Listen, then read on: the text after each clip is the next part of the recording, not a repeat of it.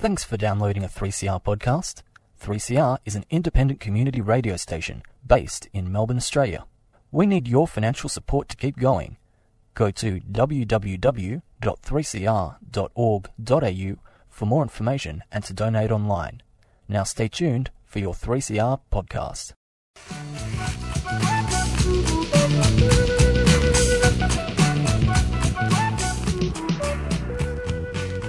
You're listening to Out of the Blue on three C R Community Radio, and I'm James Whitmore. I'd like to acknowledge the traditional custodians of the land this show is being broadcast from, the Wurundjeri people of the Kulin Nations, and pay my respects to elders past and present. Today we're heading to the oceans around Antarctica, some of the richest and wildest seas left on the planet, home to incredible numbers of unique wildlife like penguins, seals and whales. We're catching up with campaigners in the fight to keep these seas for wildlife. That's right after this. When you compare an old growth forest compared to a forest which is regrowing after a disturbance like logging, they're actually quite different ecosystems. Generally, like older, wetter forests slow down the path of fire, and this is actually quite a well-known phenomenon. Historically, these big, large fires have been quite rare, but what we've seen in the last twenty years is they're becoming quite a lot more common. So we've had three in the last twenty years. This is definitely because of climate change, which is making our ecosystems a lot drier and the fire weather more intense. We need to keep radical voices on air. Subscribe now. Go to three c r dot org.au forward slash subscribe or call the station on nine four one nine eight three seven seven.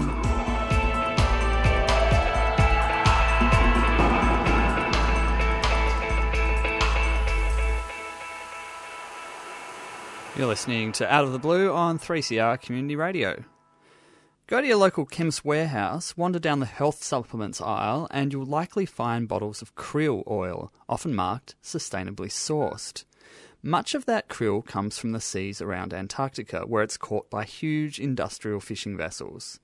As we'll hear, those vessels are increasingly coming into conflict with Antarctic wildlife, and now some organisations are calling for increases to krill catch limits to be paused. I spoke to Alistair Allan from the Bob Brown Foundation to find out more. Hi, Alistair. So you recently you've been uh, in Patagonia and in the waters around Antarctica. Can you tell us a bit about where you've been and what you've been doing? Yeah, so I, I, for the last three months, I've been on uh, a vessel called the Allen K, which is Sea Shepherd Global's new vessel. Uh, we departed from Namibia uh, and did an Atlantic crossing that took us to South Georgia Island, which is a sub-Antarctic island, uh, and then down to uh, Coronation Island, which is part, part of the South Orkneys. Now, the reason for this trip was that we were going down to document and expose uh, the krill fishing industry. Uh, Both of these islands are areas that they operate. We also went down to the Antarctic Peninsula, peninsula as well, which is where they fish as well. Uh, and we were really trying to get an idea of what this industry was doing down there, because it's a fisheries at the end of the world and not many people pay attention to it. So before we get to the krill, I just want to know, as an environmental campaigner in this, you know, extraordinary environment, what's it like? I mean... It's having this is now my sixth time heading down to Antarctica. It's a unique experience every time. It's never the same. Uh, it is truly one of the last great wild places left on the planet, although it does have a very uh, severe history of exploitation. It is that that stopped uh, and at least subsided to a degree uh, from the absolute all-out war that was happening down there in the, the turn of the century around industrialization. Uh, but it's just, it is a stunning, it's beautiful, it's breathtaking. It's not, it's very hard to think of anywhere else. Uh, you know, I've done all seven continents, luckily, in my life, and I just can't think of anywhere that's really quite the same as Antarctica. Uh, and I think a lot of that's to do with the animals that live there and sort of the sheer magnitude of the amount of animals that you can see and the amount of life that, that teems in those oceans, and Um, how special that is in a world where our oceans are are suffering quite a lot. So can you be out there for over, you know, three months? Can you tell us a bit about what you've seen and particularly, you know, what you saw of the krill fishing industry, and, and also anything that, you know, sort of surprised you about the industry? I think going down, uh, there was a fair bit of, um, not trepidation, but I was unsure of what to expect with, from the krill fishery. I'd read a lot of reports that was talking about a fishery that was right in the midst of a pretty severe wildlife conflict. But on the same side, you had the industry saying that this didn't exist. So I was either going to arrive and it was going to be all flowers and roses and the fishery would look very benign, and and it would look like that they weren't having much of an impact on the ecosystem. Instead, what happened is it, it was much more like the reports I've been reading warning about the growing conflict between wildlife. So when we arrived at Coronation Island, just to paint the scene, we arrived early in the morning. Uh, we had some targets on the radar. We it was sort of misty. You could see some of the glaciers and and uh, the icebergs in the distance. But we could, and we launched our little our little um, Zodiac boat and sort of raced towards these these targets we had on the radar. And they sort of emerged out of the mist. But as we were going there, it was just There was just penguins everywhere. There was whales all around us. And then suddenly these big hulking, you know, super trawlers, like they're some of the biggest fishing vessels I've seen. I've seen a lot of fishing vessels, but they're one hundred thirty meters long, targeting, you know, krill, which is the one of the smallest little animals in the sea. And to see these just massive uh, steel superstructures amidst all this sort of beauty and wildlife was actually much more confronting than I thought it might be. It was really, they felt incredibly out of place to have such a large industrial machine sort of trawling around through through rafts of penguins and, and pods of whales. It was it was quite a shocking scene in the end. And um, what we saw on that first day was just, it got, as the mist lifted, it just got more and more clear that these, you know, these trawlers were within hundreds and hundreds of fin whales. There's just whales everywhere. And it really looked like the trawlers were using the whales, because they're both, the whales are there for krill, right? That's why the whales want to be there. And the, they know this. So the, the, the super trawlers are almost using the pods of whales to sort of trawl through them. Um, and it just presented a scene of quite a clear and shocking conflict between what is or what should be, a, in my opinion, a wild and spectacular place for its pure beauty and nature. And instead you had this sort of very confronting fishing industry, uh, sort of ruining that that scene. Mm. So can you talk us through and then perhaps explain a little bit about, about what the essential problem here is with the krill fishing industry? I mean, you've just alluded to some pretty intense wildlife conflict, but could you just, um, you know, distill it down to what the, the real problem here is with the industry?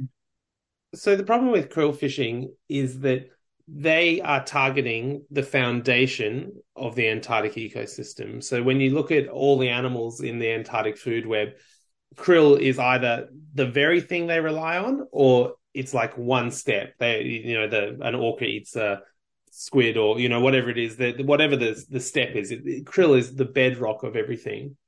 Uh, and the, what the krill fishing industry is doing is, is that they're creating a fishery that they put a huge amount of time and effort into making seem green, sustainable, uh, and a very sort of above board fishery. But the reality is it's a fishery that does nothing to contribute to anything like global food security. And instead what it is, is it's just profit extraction. So they they try and push this product into areas that we don't need, or products we don't we don't need at all. And the conflict that I see is that who pays the price for that are the penguins and the whales that live, you know, are trying their very best to survive in a, in, a, in an ecosystem that honestly is going to have a, a, a pretty steep hill to climb in regards to climate change and other threats coming down the line. So to be pulling out the animal that they all survive need to survive just seems like Uh, an environmental crime when it's a, a fisheries that we don't need at all. And the the real issue that, that that's rearing its head now is that they would they would counter that by saying, well, we only we only fish a very small amount of the krill biomass, which is true, but it's also based on very um, unrigorous data. They they they they haven't done a krill survey. They've just completed one, and the results are coming out soon. But they hadn't done one for twenty, almost twenty years before that. So they were just fishing based on one uh, survey from a long time ago, which is sort of unheard of when you think when you talk about um, uh, a fisheries management. Normally, you're constantly updating the you, your your stock management. But the problem is, is that they now fish right off the, the areas where penguins and whales are expecting to find krill. So they're, they're only like two or three miles off the coast of a penguin rookery. And so when mum and dad penguins swim out to feed their young and, and try and find a krill, uh, a super trawler has come along and vacuumed it all out. And rather than fishing in areas where there isn't that wildlife conflict, uh, they're not giving any ground on that. They're, they're staying right next to um, these sort of sensitive areas. Mm. I mean, you've just mentioned there that krill is a product that we don't necessarily need. Um, could you explain, explore that a little further? How, what, what are the sort of products that krill ends up in, and, and, and how are they marketed to the rest of us? Sure. Yeah. So I think most people would be surprised to know where krill ends up. I can pretty much guarantee anyone listening to this could go down to their local chemist and find Antarctic krill on a shelf. And it's, it's quite surprising that this little animal makes a journey from the end of the world to, you know, a, a supermarket shelf in Bendigo or in Brisbane. It doesn't, you know, it, it, what, what they've done is they've, they've seen that there's a fishery here. In the seventies and eighties, there was a push to try and make it for human consumption, they actually to eat krill meat. That didn't do very well. And so what they started doing is they started putting it into other things as additives, and then they figured out that they could make a krill oil out of it. So that's what you see in chemists is a krill oil. Now, that's for supposed um, omega threes and health. Like, it's definitely that it does contain that, but you can get that from a myriad of other sources that isn't the foundation of the Antarctic ecosystem. In fact, it doesn't need to be from an animal at all. You can get it from plants, and it's, you know, very easy to do. Um, They then pushed it into things like aquaculture, and that's where a lot of it ends up now, uh, is feeding farmed fish, uh, which is one of the biggest problems. Aquaculture is often, often heralded as, you know, the, a solution to the global protein problems that we have in food production, but it's very often the case that huge quantities of wild fish, or in this case krill, are used to create that product. And it's a it's a really poor energy exchange. You know, I think for, for a kilogram of farm salmon in, in Australia, I think it's something like one point eight kilos of fish goes in to make that kilogram of salmon. And they use krill even more sort of shockingly, not not so much to fatten the animal, but they use it because they contain um, the, I think, called astaxanthin, which is the, what gives the, the the flesh of the salmon that pink colour. And it's a natural way. So most of the, most of the... Um, farm salmon that you would see on a supermarket, it isn't actually pink. It's it, when it, before it gets its color change, they actually have like little charts. I've seen them where they you can choose as a farmer what color you want your salmon flesh to be. Um, it's normally like quite a, a gray, sickly sort of color, and they they use astaxanthin normally synthetically um, as a pe- it's a petrochemical product. Um, but obviously there was some pushback against, you know, additives and uh, things like ethoxyquin and astaxanthin and all these chemicals getting pushed put into salmon. So krill is sort of a more natural alternative to that. And then the final thing, which before I started really looking into this issue, I didn't know much about, much about, but there's quite a big push to put it in pet food as well, which is sort of, it's just, that's just the sign of an industry just looking, you know, if you've got a product, you're catching something, they're just trying to find somewhere to put it. Uh, and so up until last year, Um, the biggest company that that fish krill, which was a Norwegian company called Aker BioMarine, they weren't make they had made no profit at all in the nineteen years. They did make a profit last year, but it was very small. And so it kind of feels like the krill fishing industry is still almost like a startup that's trying desperately to, to like, we've got this product, like let's put it in things. Let's, you know, can we put it in you, rubber tires? Yeah, sure. If they could, they would. They're just trying to find a spot to, to put this product and keep the fishery going, which is why when I go down and see it and then see this amazing Antarctic plateau of whales and penguins ruined by an industrial trawler, you just think, wow, we're doing this for products we absolutely have, either have alternatives to or simply don't need at all. And um, what you're just saying, there's some really interesting linkages between um, the krill fishing industry and the salmon farming industry, which of course has uh, its own set of problems in Tasmania. Yeah, that's right. I mean, it's just, I think it's just added as to the, another one of the never-ending lists of the the, the problems that come with um, salmon aquaculture, not just in Tasmania, globally. I think, uh, you know, salmon farms globally, whether it's Scotland, Norway, Chile, Canada, it just comes with a host of environmental problems, uh, whether that be destroying waterways, diseases, animal welfare. Um, the feeding of krill, again, is just the long arm of aquaculture reaching down to the end of the world.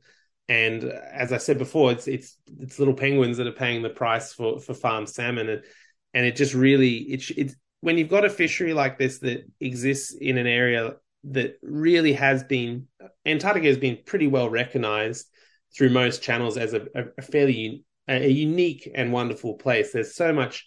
You know, if you look at the, tu- the, even though it's self-regulated, you look at some of the tourism regulations there, it's like you can't even walk across a penguin track in case that means that a penguin doesn't go back to its nest. But here we have a fishery that's, you know, just absolutely out of place and doesn't belong there. You're not only not driving over a penguin track, but like instead penguins are trying to not even get, you know, compete with this in huge industry. Yeah, sorry, huge industrial vessel. Uh, it seems it seems um, maddening, uh, or, or it's hard for the, the mind to comprehend that kind of thing of why they're there. We're talking to Alistair Allan from the Bob Brown Foundation. More, more on what's happening in those chilly Antarctic waters shortly. But first, here's Betty Rays with Rhythms. You're listening to Out of the Blue on three C R Community Radio. No more blue light. We can pick the part, the parts you don't like. Show us both sides with an open mind. We go up and down to turn and we start. We'll let it get easy, easy if I'm always gone. Will you let me go? Will I hold on? 'Cause I'm back in the rhythm again. I don't want anyone to count me in.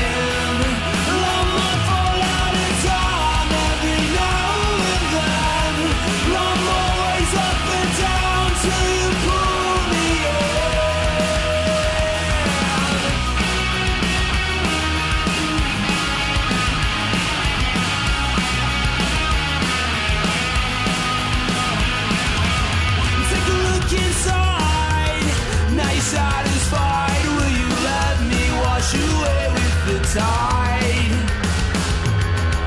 Can't wash both sides. It's too much this time. I come back around just to change my mind. Will it ever get easy, easy if I'm always gone? Will you let me go? Will I hold on? 'Cause I'm back in the rhythm again. I don't want anyone to count me in. One more fall out of time every now and then. I'm always up and down till you pull me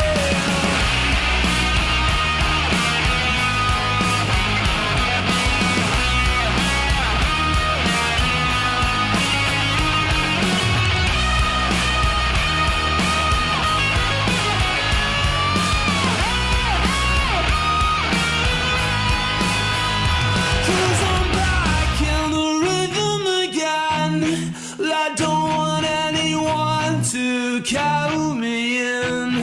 Long my fall out of time every now and then. I'm always up and down till you pull me in. Back in the rhythm again. I don't want anyone to count me in. Long my fall out of time every now and then. I'm always up and down till you pull me in.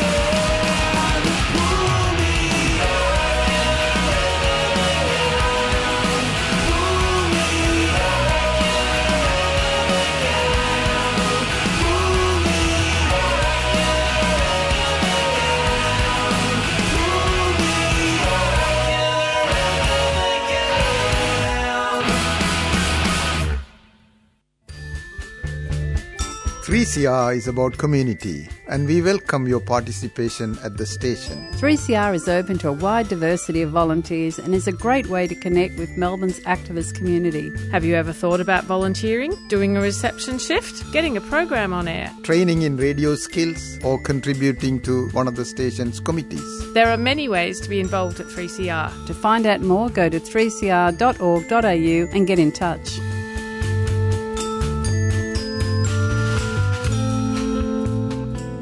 You're listening to Out of the Blue on three C R Community Radio, and before that we had Betty Rays with Rhythms. We're chatting to Alistair Allan, a campaigner for the Bob Brown Foundation, who's recently been, been out on the ocean in Antarctica taking a look at the krill fishing industry. Can you talk a little bit about how the industry is regulated uh, where, and wh- whether um, the regulations exist, and also whether, I mean, I mean, I think I know the answer, but whether those regulations are effective at all? Yeah, so they're regulated under um, CAMLR, which is the Commission for the Conservation of Antarctic Marine Living Resources. It's quite a mouthful. Um, and that's based here in Hobart. That's twenty-seven nations together under a sort of a treaty that that set the, the rules for um, the oceans in Antarctica. Um, the industry would say that they're one of the most well-regulated fisheries out there. If you compare that to like um, fishing that happens off the west coast of Africa, where I've seen stuff, or if you compare that to, you know, parts of Asia or wherever it is, um, for sure they, they've got better regulations. But again, it, it doesn't go back so much to the regulations, but to me, it's more a question of why are we allowing an industry like this inside Antarctica in the first place? Um, the the Coming up this year is going to be a big year for CAMLR because krill fishery is sort of on everyone's tongues about of, of what's going to happen there. Um, and there's a push, or there's rumours of a push, that they might try and increase the, the krill catch at the moment. So at the moment that's six hundred twenty thousand tonnes, and there's a push that that might potentially go up. Um, and so CAMLR can make the choice whether that goes up or not. And one of the things that I'd really like to see CAMLR do this year, and especially Australia, is to ensure that the, the krill catch doesn't go up. Uh, and because CAMLR operates on a um, a consensus-based, unanimous consensus decisions, even if every country said yes and Australia didn't, the, the, the quota still wouldn't go up. So um, when we went down and documented the fishery um, and we put out news and, you know, stories about it, the, this... Tanya Plibersek, uh, as the Federal Environment Minister, did say that Australia supports stronger regulations on the fishery. Obviously, that's open to interpretation, but one of the things I'd like to see is that, that, that Tanya would, and the Australian government wouldn't allow an increase in the catch. Mm-hmm. So it's regulated mainly then by the um, the catch amount that's allowed. Are there areas of the ocean where the krill fishing industry can't go? Um, I mean, you've already mentioned that they can fish very close to uh, Antarctic wildlife, um, but it, yeah, is it mainly the the total catch amount? Yeah, so the, the regulations um, um uh, they do have what are called sub areas. So the fishery is broken into different sub areas. The main one is forty-eight, so then it goes forty-eight point one, forty-eight point two, forty-eight point three. And then there's different trigger levels inside that. So once they reach a quota for forty-eight point one, they have to move to forty-eight point two.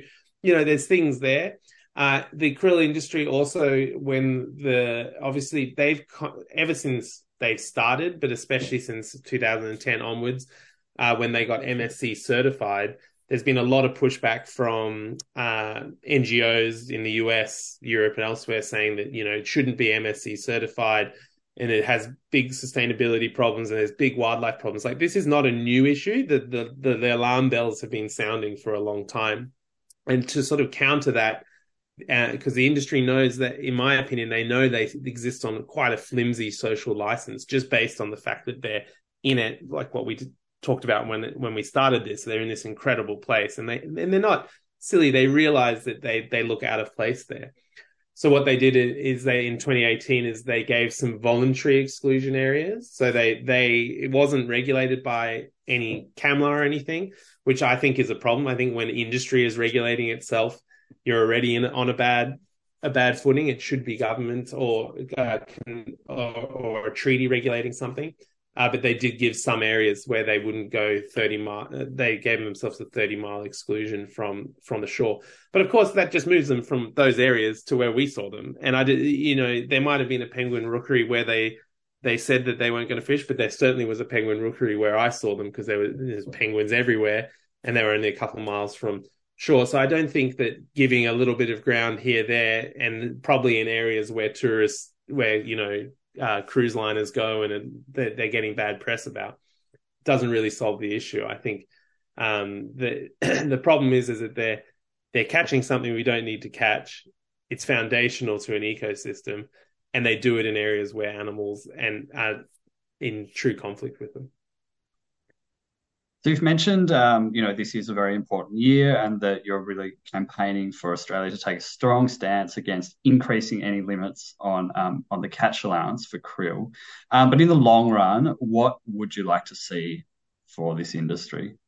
Uh, our campaign for Antarctica in general focuses on no fisheries in Antarctica whatsoever. So the krill industry isn't the only one there. There's also a toothfish industry that comes out of Australia, and a few, and so other countries as well. Uh, and there's also a couple of other smaller fisheries. The krill obviously stands head and shoulders above as, you know, super trawlers. Uh, in, in them, they're the biggest one. I would like to see an end to fishing to, in Antarctica. I don't think that any of those products, so whether it's krill or whether it's toothfish, toothfish is another one, doesn't do anything to contribute to global food security. Instead, it's a It's like a fancy, it's like a, it's rhino horn or shark fin. It's like a fancy meal that you can have at a fancy restaurant and comes from the end of the world and, you know, all that sort of thing. So it's not like Antarctica is this big, huge hub for for for, for what we, we need to provide the planet. Um, and so that mean, in my opinion, that means that there isn't like a, there isn't a conflict there. It's, it's an easy decision to say that there's no, to have no fishing down there. I think for the krill industry, I would like to see them, if they're, you know, Aker BioMarine, again, the biggest company, they all talk, they always talk about planetary health and, and doing good for the environment. I think they know uh, and have long known that they, it's not a sustainable fishery. And I think they do everything they can to present it that way. But I think deep down they realize it's not. So I'd like to see them pull out, the krill industry pull out. Uh, and I'd like to see krill off the shelves. I, I think if, if governments aren't going to do it, I think companies need to realise that if you've got it on your shelf or if you've got it in your supermarket, you're contributing to a problem that does not need to exist, and it's very easy for you not to be part of that in Antarctic destruction. That was Alistair Allan from the Bob Brown Foundation. And that's all we've got time for this week. To listen to this show again or any of our previous episodes, head to three c r dot org dot a u forward slash Radio Blue. We'll be with you again next week, and in the meantime, stay well.